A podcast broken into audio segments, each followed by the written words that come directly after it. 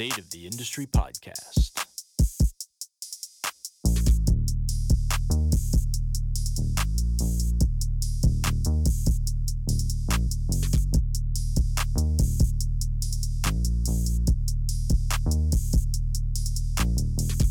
And here we go. Welcome, ladies and gentlemen, boys and girls. This is Adam Youngsma. What you are about to hear is part two of my lengthy conversation that I had with Brett Ullman. To put it briefly, Brett Ullman travels all over North America and speaks to thousands of people on topics including mental health, parenting, and media. And he's also published several books. If you didn't catch the first part, you may want to do that before venturing in. But if you like to consume your episodes like a jigsaw puzzle, then go for it. So, without further ado, let's dive right in. We're back here on the State of the Industry podcast with Brett Ullman for part number two of our talk on mental health. I want to dive right in.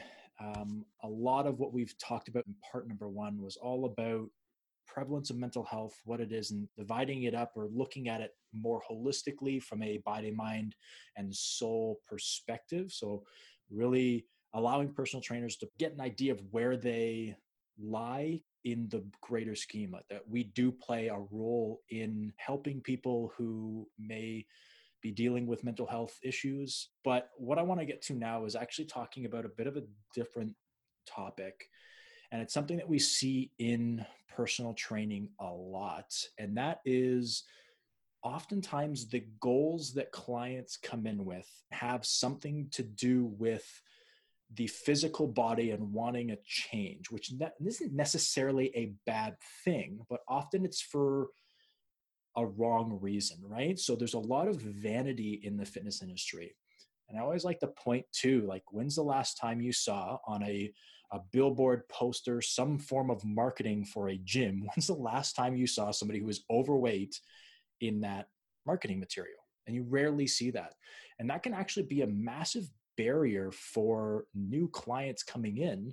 They actually like because i've spoken to people in classes that i teach at centennial college here and oftentimes they'll say to me like i don't go to the gym because i don't look i'm not ready to go to the gym. I'm not prepared to go to the gym. I need to lose 30 pounds in order to go to the gym so i look like the people who are at the gym right? I just don't fit in there. So how do we address the vanity issue that is prevalent in the, the fitness industry? How do you how would you go about doing that? It's funny some of these questions are big questions. Um, i think part of it has to come down to gyms and marketing. But it's interesting it comes down to the conversation of like being happy with our bodies but also wanting to be as healthy as we can right? It's a both and. Mm-hmm. too often we see today kind of like I saw um, I've been following Jubilee. I don't know if you've ever seen the Jubilee videos on yeah. YouTube. It's like they do questions and people go places. And one was kind of like people who are happy with the way they are, and then fitness people on the other side trying to make them be better. And it's like you can have both of those things. Yeah. Like we also want to make sure people don't have greater chance of diabetes and early death and heart disease and all like those things are still big killers in this world. Um, so I think a bit of it has to do with marketing I think a bit of it has to do with like those photos, as you said, you don't see. No, I think some gyms do more. Uh, some of the ones like Curves and others who are specifically going for an un, I was going to say ungymmed. That's not a term. You know, like people who are not used to the like they're they're going for a different clientele. People who aren't yeah. used to going to a gym. Yeah, and I think you see that too with some of the just some of the maybe some of the smaller clubs. But like marketing is one. But I think for us, like for trainers and people, one of the biggest things I say us, I haven't trained in 20 years. I felt good just saying us. I felt yeah. like it was part of that. But I think it's just realizing that all there's an entanglement with all of these things. Mm-hmm. Meaning, if you want to do better in one thing, you might have to do those other things as well. So, like, if you are dealing with trauma, if you're dealing with other things and it's affecting your sleep, well, your recovery is going to be affected by that. Mm-hmm you know if you're uh, struggling with panic attacks and other things well that will of course affect your training sessions and it's going to affect like everything affects everything i think that's the quote from 13 reasons why the netflix series from years ago but it's really true mm-hmm. everything does affect everything so we want people to be physically fit. We want people to be emotionally fit. And then Mm-hmm. you can use spiritually, soulfully fit, whatever you want for that. But like, we want people to be doing well in all of those categories. Yeah. I once heard someone kind of talked about ladders. It's like you, you know, it's even thinking of sports teams. Like, is your weakest link the thing you're supposed to like? Do you want someone like from a- like a Maple Leafs? Do we need more Marners and Matthews, or do you take the weakest link and move those things up? Same with training. If you have three ladders for body, mind, and soul, if you're doing really well with training, but the other two are not, does that drag? Like, are you able to continue forward, or do those things drag you down? And I don't have a specific answer to that, but I think they would hmm like because each of those things affects others and so it's kind of like a venn diagram with three circles like if you if you're sick like if you have i say a flu not like a coronavirus but even i've had friends with coronavirus who've gotten better but my point is just if you're unwell Yeah. you're not like your spirit won't be great you're not like oh i'm just feeling great and at the same point you're not having you know great you're not writing books or different like great blog article like everything is affecting everything so Yeah. I would just say addressing it. I think it's just, I think too, as a client, you just saying, this is what I'm going to do, but I'm also going to challenge you in certain other areas. I think that's a good thing. And I think people would respect that. Yeah. Yeah. I think um, you, you talked about kind of having ladders. I've heard it talked about as like buckets, right? So Mm. you've got a, you know, for for this conversation, like you've got a body bucket, you've got a mind bucket, and you've got a soul bucket. Which one's full? If one's full or overflowing, like the body already is, well, we've got to address the other two buckets because that's, you know, as you said, the weakest link. But it's also you know, just kind of to tie this into just body itself, because that's what I've often heard it referred to as is the buckets of physical fitness or physical wellness is you've got a cardiorespiratory bucket, you've got a muscular strength bucket, you've got a perhaps a like a lymphatic flow bucket, right? Mm-hmm. so like the ability to get rid of a lot of waste. And you've just got an overall like just movement, like your movement quality bucket. So like what bucket needs the most work right now? And that's where you put you know a lot of your efforts doesn't mean you abandon everything else it just it doesn't need as much attention as the other the other buckets that you have because even doing a lot of research on spinal stability training which is one of the things that i speak most about is is the spine and how we stabilize it. But even understanding the role that the diaphragm plays in spinal stability but also respiration and that if you don't have good cardiorespiratory endurance you're not going to have really good spinal stability, specifically when you start to fatigue, because your body is going to favor the survival, so breathing, over spinal stability. And then that's when you see hmm. people injure their backs when they're shuffling snow, right? So, same kind of concept. If you abandon one, they all kind of intermix, they're all sitting there affecting one another. So, one of the things that I like to do when I've got a client is I like to speak about wants versus needs with them when they're coming in. I'm hearing what they're saying with regards to wanting 30 pounds of body fat loss, or they're wanting, you know, uh, to put on 15 pounds of muscle mass. And I listen to that. I, I try to find out kind of the why behind it. But I'm also very mindful with looking at the needs of that client specifically, going outside of those looks those that that physical exterior and looking at the health of the interior like what needs to be done in order for you to be successful. Because when i think about it i think a lot of people are very short-sighted when they come into the gym. They're very i need to improve this so i look better when really it's well let's look 5 10 15 years from now where do you want to be? Right? Does 30 pounds really mean that much of a difference or would you rather lower blood pressure lower resting heart rate, better cardiorespiratory health, better spinal stability, better movement patterns all around, less pain. So, how can we, when we are looking at something like the wants of a client, start actually thinking about them less in the physical and more kind of in the person behind that want? I wonder how much of that is, I think too, there's so much that we're saying isn't things i also do a talk on dating and i Yeah. put up like a hundred questions for kids about dating but i always say to them like this isn't first date conversations and this much of what we're talking about today is not first client meeting conversations Yeah, yeah, Like, hi, nice to meet you. Do you struggle with anxiety? Like that's not like you need to build a repertoire. Now there might be some questions in some assessments that you're doing initially, but and people might share a bit, but it takes a little bit of rapport for people to trust you Mm-hmm. and for people to know that you're you're going to listen and be okay. And so i think i mean when you finally head to that we're more than just the body which is actually why i actually left training. I just there was a vanity to it that i struggled with. One of my last uh, summers i was training i was training two budweiser girls. They were lingerie models which everyone it's funny like i trained those two and i trained a guy from the sudbury wolves who's a hockey team if you know hockey junior Yep. i think it's junior b.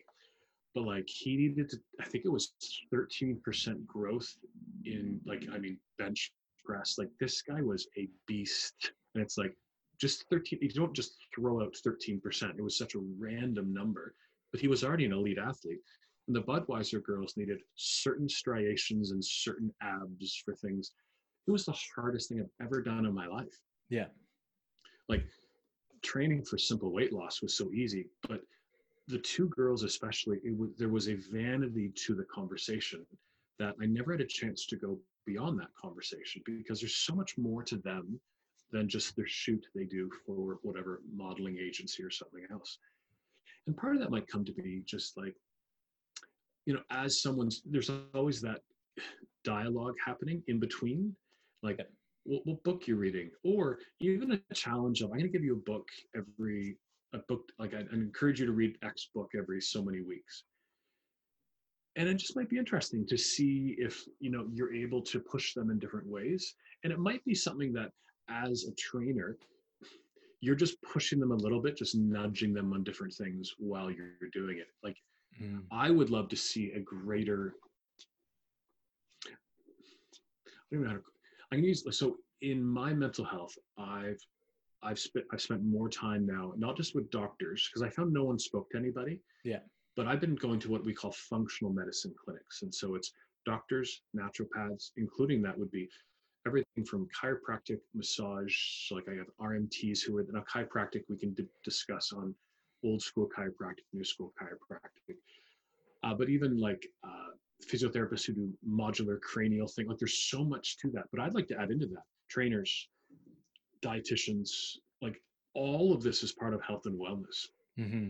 And so in that, I think we begin to realize that just the physicality of how I look is one component of my health and wellness. Yeah. And I love functional medicine because everyone talks to everyone. It's not perfect, but like my the two kind of quarterbacks on my naturopath, and I think he's really the quarterback, but and my medical doctor. But you're talking two almost worldviews, but Yeah. they collide and each bring with them unique things. Mhm. And then in that, each of my like my physiotherapist brings unique. He does a lot of, as I said, cranial work and other, you know, just certain things. And then there's my dietitian who's really working on my diet. But each of them talk, and you add a trainer into that mix who's like, well, I'm going to work specifically, knowing for me, like with Lyme and other struggles, I'm going to work with you on this aspect. But you're all part of the team. I just picture all that under one house, like one clinic. Hmm. And I'm like, wouldn't that be awesome? Yeah.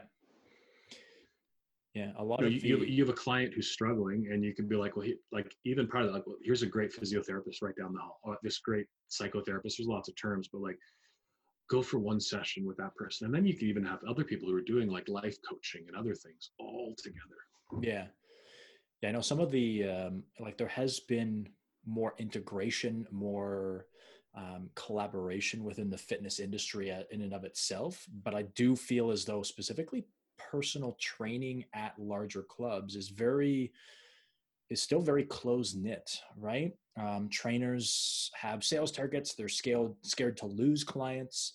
Um, if they refer out to a physio, a chiro, osteopath, massage, whatever it is, due to an issue, whether it be um, pain, movement issues, oftentimes they're actually a little worried that they're going to lose that client. But as you see in a functional medicine clinic, is that it actually benefits everybody, right? So not only does that, let's say a chiro, that chiro gets a new client, but they're also like, well, hey, I've actually been looking for a trainer to send XXXX clients to because uh, I'm pretty much done all the manual stuff with them. It's now time to start improving movement patterns or having them moving a little bit more often or getting a structured program built for them.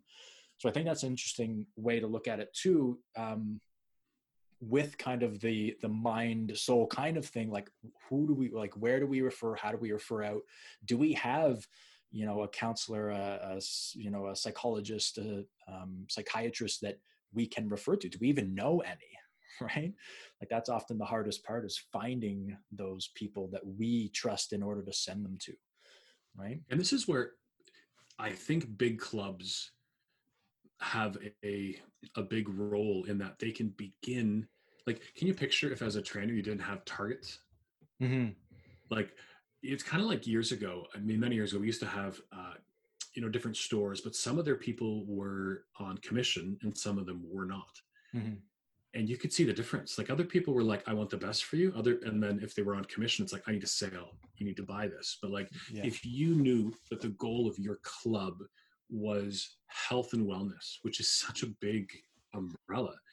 Well within that you could play your role and then hand off to others and they then likewise hand off back to you. And i think overall then we're actually doing what we all want which is health and actual health and wellness for people. You like if it's just five sessions and they're done that's not our goal is like long-term health and wellness for people. Yeah. I actually had a, a, a gentleman who um, works with me. He's uh, he's a personal trainer and he's maintained a lot of his clients for years and years and years and years. Like he's had the same clients for five, six, seven years. Um, mm-hmm. and he mentioned something interesting because he he's kind of struggled through um, uh, a big weight loss journey. Like he was 300 pounds at one point. He lost a whole bunch of weight. Now he's between 180, 200 pounds. And, uh, but even he was saying like almost every single one of the clients that he sees is struggling with poor mental health on most days when they come and see him right? Like they it's a it's always around us but are we aware enough of it? And do we know what to actually do with that? And so i think that's kind of the next piece is um, because he actually asked this question but he's like okay well what's the next step for a trainer? You've had somebody who you've either caught trigger words or say that they're struggling or start to share some of the the things that they're going through but what do we do with that information in a session right? Like or in that consultation and is just being positive enough for them? Like can i just oh yeah you know somebody who's really negative right is just being positive and trying to reframe everything enough for that client? What's hard is uh, as every trainer and every just person knows is everyone's so different and so mm-hmm. unique. So for some people in training, they just need some motivation and a bit of reframing, and that's good, right? That that that's good. Like that might all be all that they need.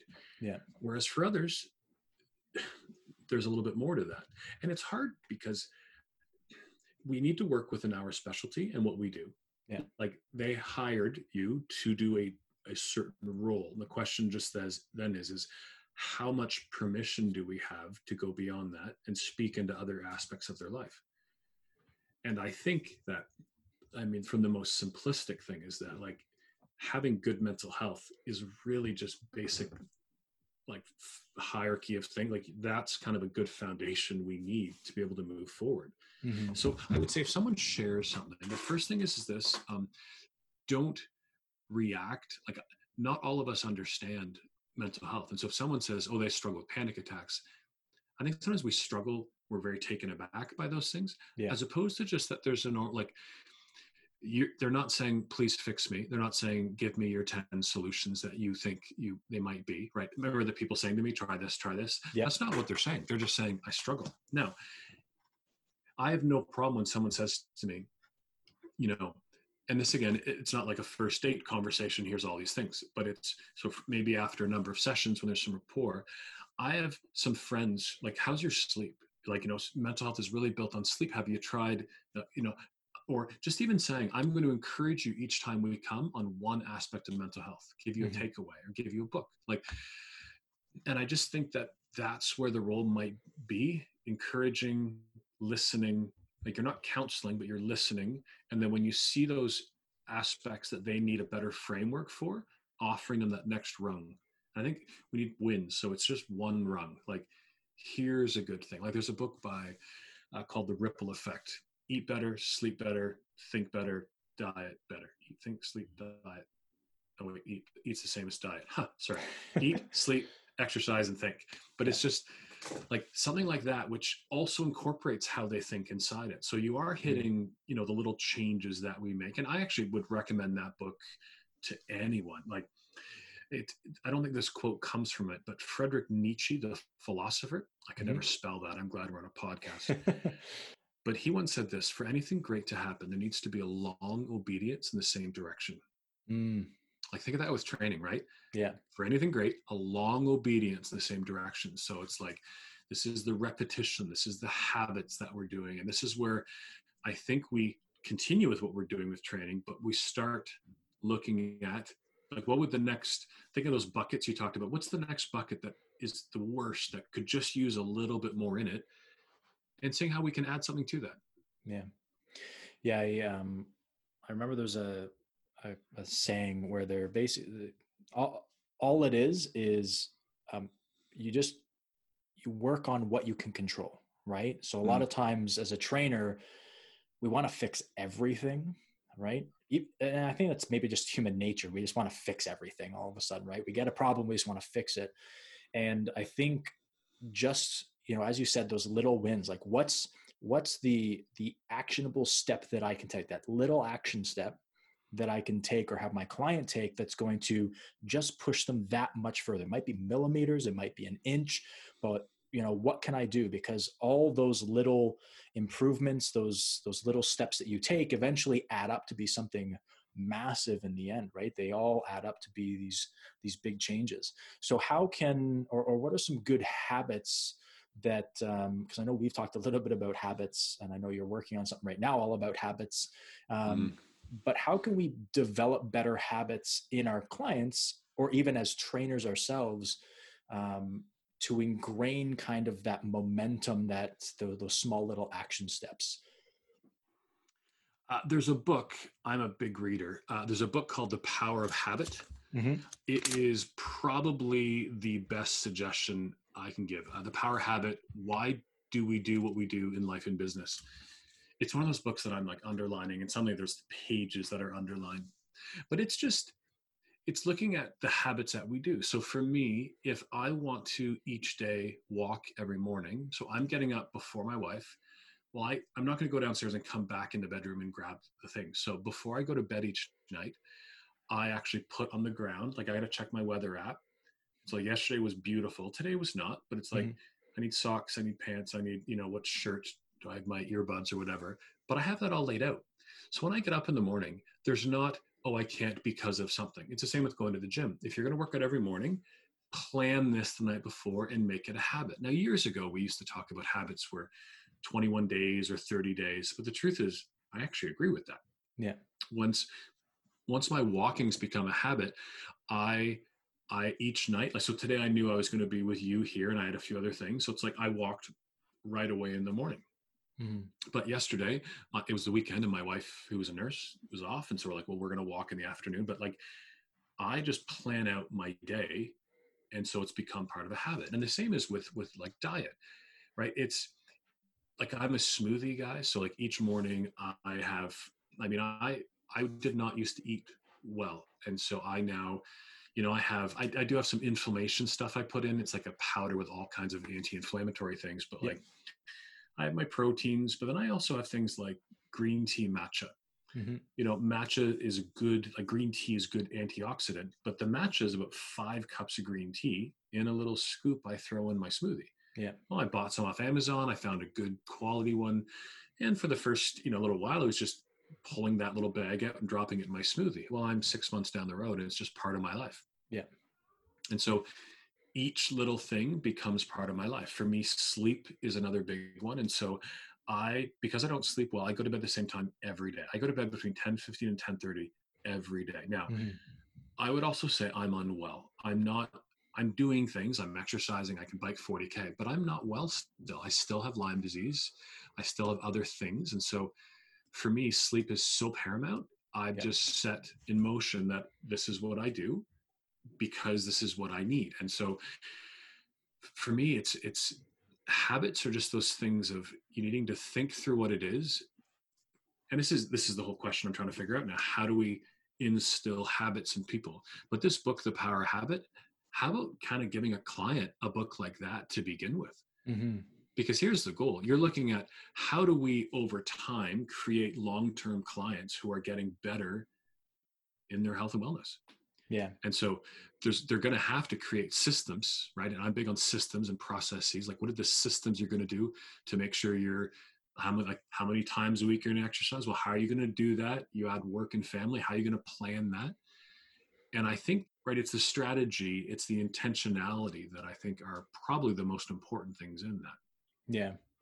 Yeah. I think a lot of clients, um, specifically when they're starting out, getting that, that, um, those habits, those rituals of coming into the gym, preparing to come in. Um, I like what you said about preparing all of your clothing and your earbuds and everything in the morning, right? Getting ready for that so that you don't have any excuses. So it's even okay in your consultation with your client asking, okay, what kind of obstacles do you see Mm. for you getting to the gym? You know, two, three, four, whatever, however many days per week it is.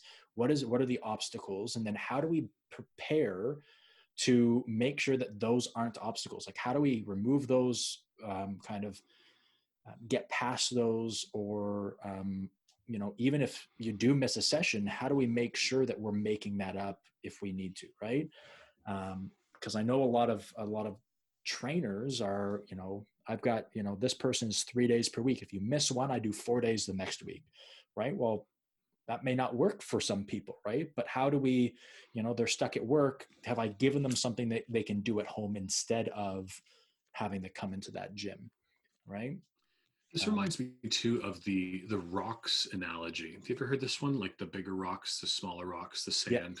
And some analogies use the water, which is like so picture a big big bucket, a jar, or whatever, and you have large rocks, and then as I said, pebbles, sand, water. If you put in the water or the sand first, and then the pebbles or the smaller rocks, and then the big rocks, it won't fit.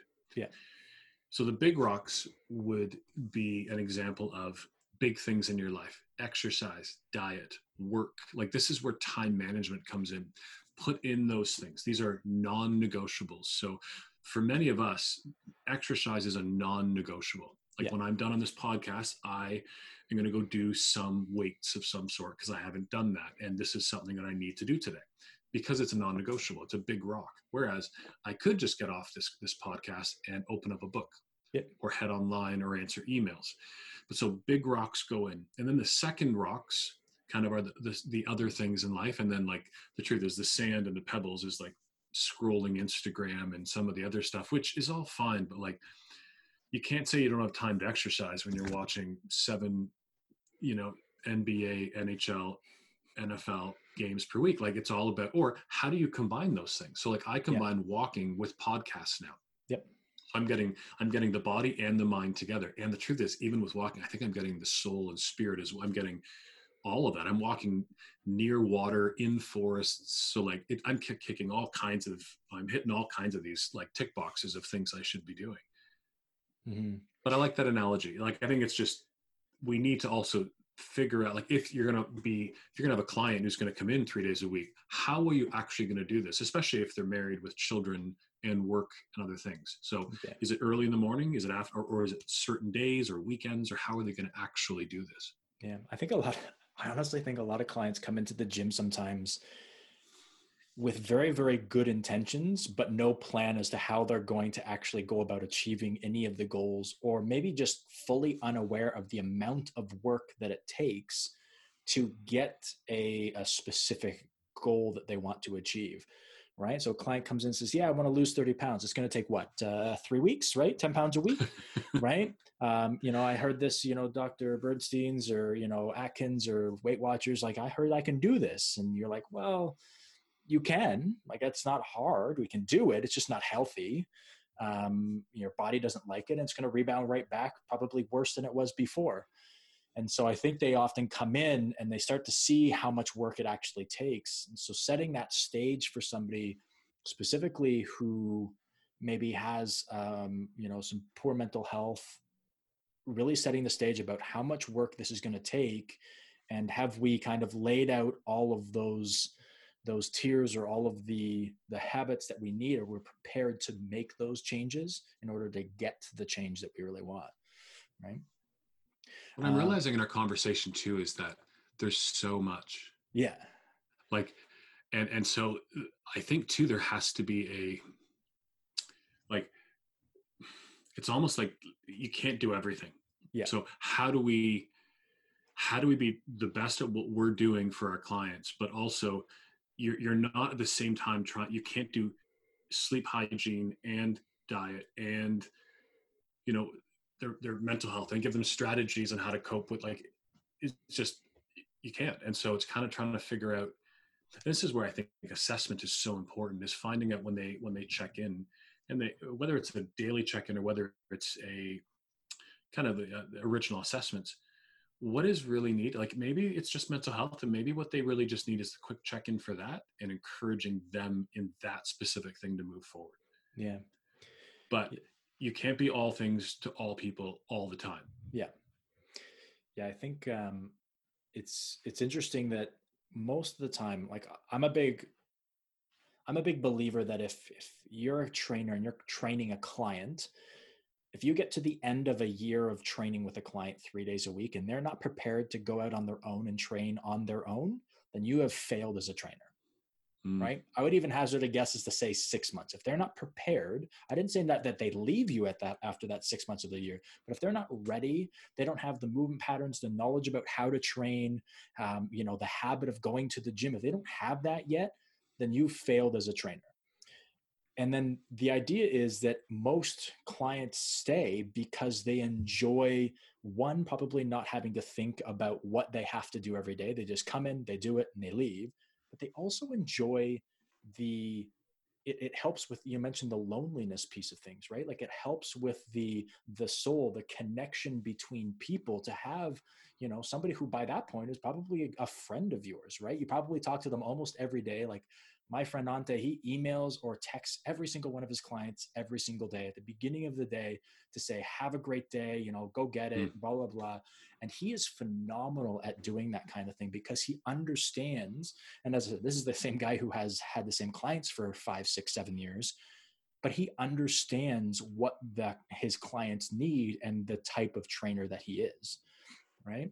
Um, so I think that's really big. So we talked in part number one way back, we talked about um, really working within the limitations of clients. So, like modifying or tempering our training to you know specific levels of stress or specific needs with regards to motivation so how can we do that or how can a trainer really work um, on that while still having that compassion and empathy still getting some training done but kind of modifying it for different types of clients.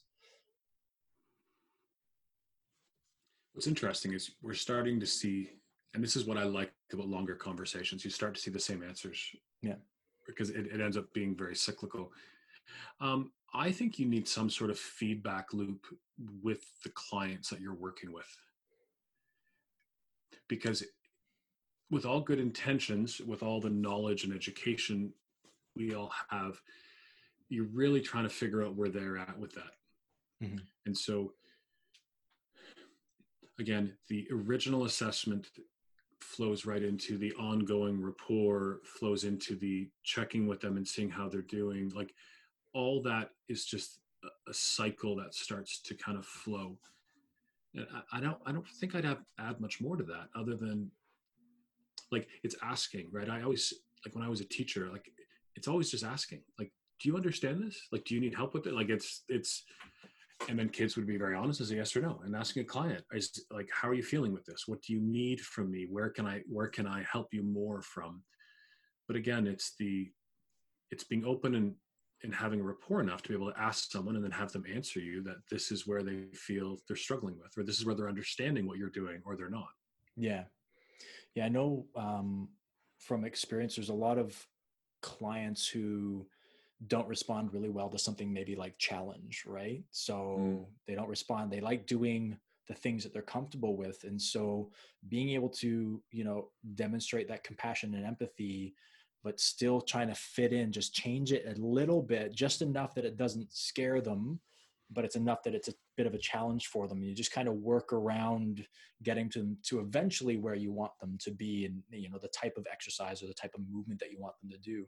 I've actually had a client once who was um, like petrified of the stairmaster, and not because they didn't like stairs, but because the stairs are moving underneath them and they're up high and everybody can see them, right? So they had that, and so we had to modify things for them. And so there's a there's something called a step mill, which is just kind of two pedals that go up and down. They don't actually go all that high. And uh, ironically enough, it sits in the gym that I was at. It sits right in front of the stairmasters, and so they're able to do that. So you get the same result, but it's just a different tool. So understanding that, you know, oftentimes we try to force things as trainers. We try to force our clients like, no, you you have to do this. Like this is something that's good for you. Just do it. Just do it. But understanding that not every client can do that or is in the right headspace in order to challenge that at that point, right? So it's taking those little tiny actions, those little tiny steps to get there. Mm.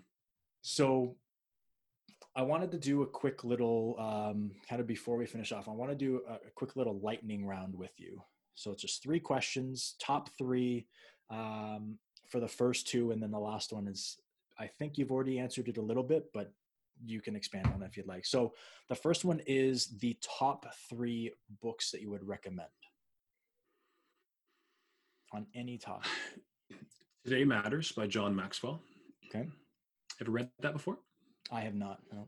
It is a simple look at that. It's the idea that today matters. Mhm. And so there's like 12 things and it's every chapter. So like it is family and all the other finances. And so the, the idea is, is that every morning when you get up, you think through these things like how today am I going to be the best financially? How today am I going to be the best for my family or work or whatever? And at the end of your day, you ask the question of how did it go? Hmm. And if those things didn't do well, you look at, well, how can I do them different? And the idea is, is that living a day well over and over again, back to the Nietzsche quote, right? Yeah. Ongoing conversations create kind of good things. Hmm. Okay. Uh, oh, it's, for anyone listening, I have like 2,000 books beside me. I'm an avid reader, so trying to figure out a few of them. Um, one of the more interesting ones that I've read uh, in the last little while was um, I've been I, I speak to parents a lot. And this might sound weird, but one of the parenting books I read was called uh, "The Collapse of Parenting" by Leonard Sax. And Leonard has also written books called like "Boys Adrift," like a really smart conversation on parenting and challenge. And so it's completely different than what we're talking about right now. Yeah. But uh, that would be my second one. Okay. And third, I am I'm going to say, and I'm I'm just rereading all of these. So for my third book, I'm going to say anything by Malcolm Gladwell. and if you've if you've read Malcolm Gladwell, you realize that all his books are the same. Yeah. In what I like, it's kind of like older books like Freakonomics and other ones where there are root reasons why things happen. So like whether it's outliers and other ones, it's the idea of looking at how did things happen. Like you know, David and Goliath was one of his recent books, looking at how do like the story David and Goliath, big Goliath, small David. What is it for businesses? Like how can your little training company compete against the big giants? yeah. and I, it's just these stories of how people did it and some of the reasons some of the psychology kind of behind it so i Mm. think i would if you want to start with one i think david and goliath might be a good one outliers is another yeah Perfect.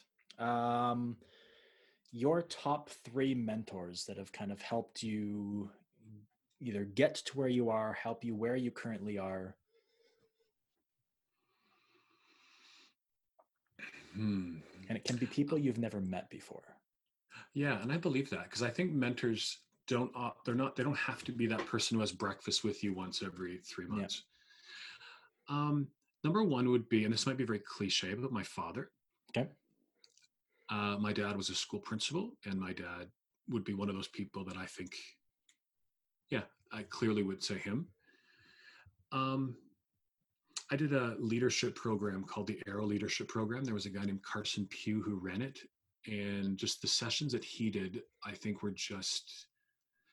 I'm so big on practicality. Like I need whatever you know. Like if you finish a podcast like this and you don't have something you can go and take from it, like Yeah. there has to be that practicality. So Carson did that for me, and I think I'd say a guy like a like a John Maxwell, like leadership people who write leadership conversations. Mhm. And so he's someone who I've never met, but I've been to many of his events and many of his things. And I would probably say him. Yeah. Okay. And then the last one. What would current you say to 25 year old you, if anything? What would you say if you could only share a couple things with 25 year old you? Um, the truth is, I would say, don't take don't take your master's degree, but that's only because I had I had a breakdown at the end of it. Yeah. I'm I'm 40, almost 49. I have two awesome kids. I have a great wife.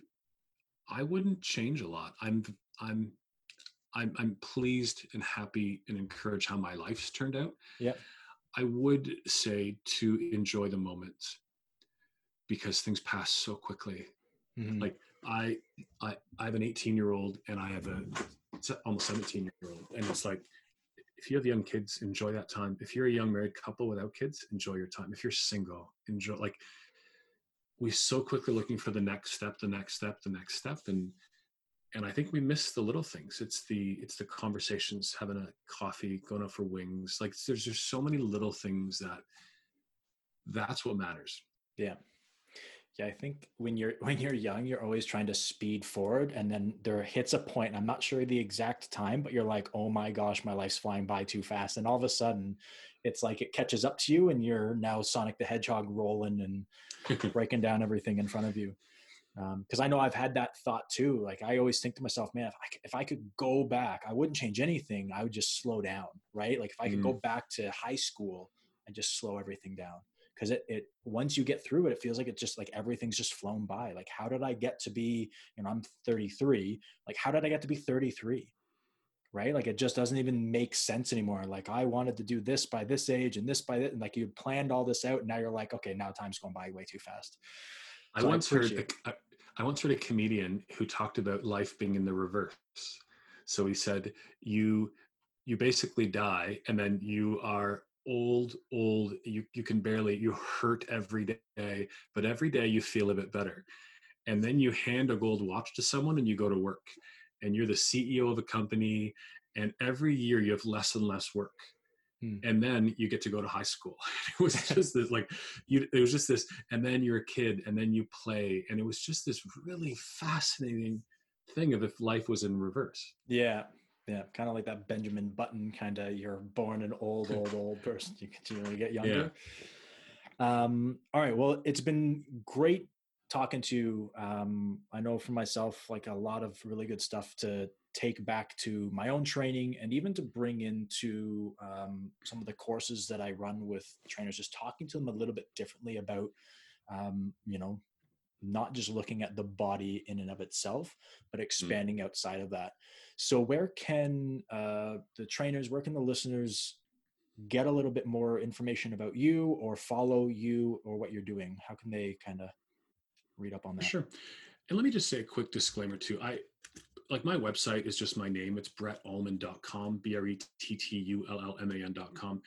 But I do speak, uh, it's interesting. I was a public school teacher, but it was the faith world, the Christian church kind of world that kind of picked me up for speaking. And so I've spoken in that world more predominantly. So if you go to my website, there will be some faith content, even though if you go to like into the blog section click on mental health or go to my YouTube channel, most of what I do is just practical. I've just finished, tw- I think I'm doing 20 videos every day. I'm on number 18 of like dealing with COVID and mental health right now. Eat, sleep, exercise, music.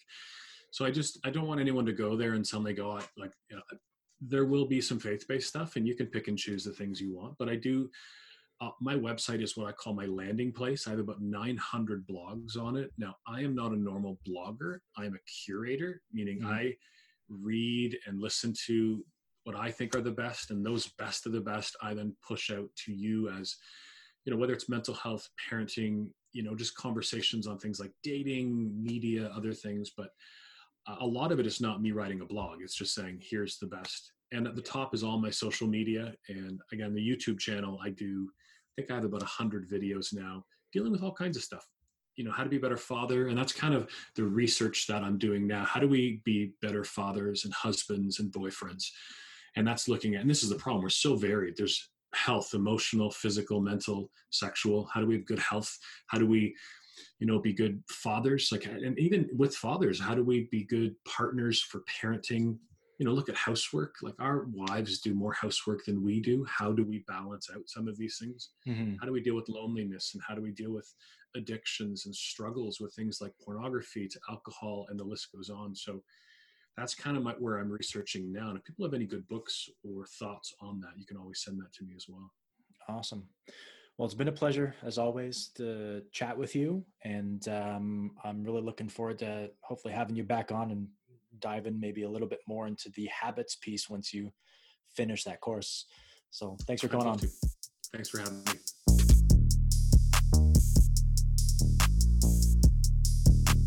State of the Industry Podcast.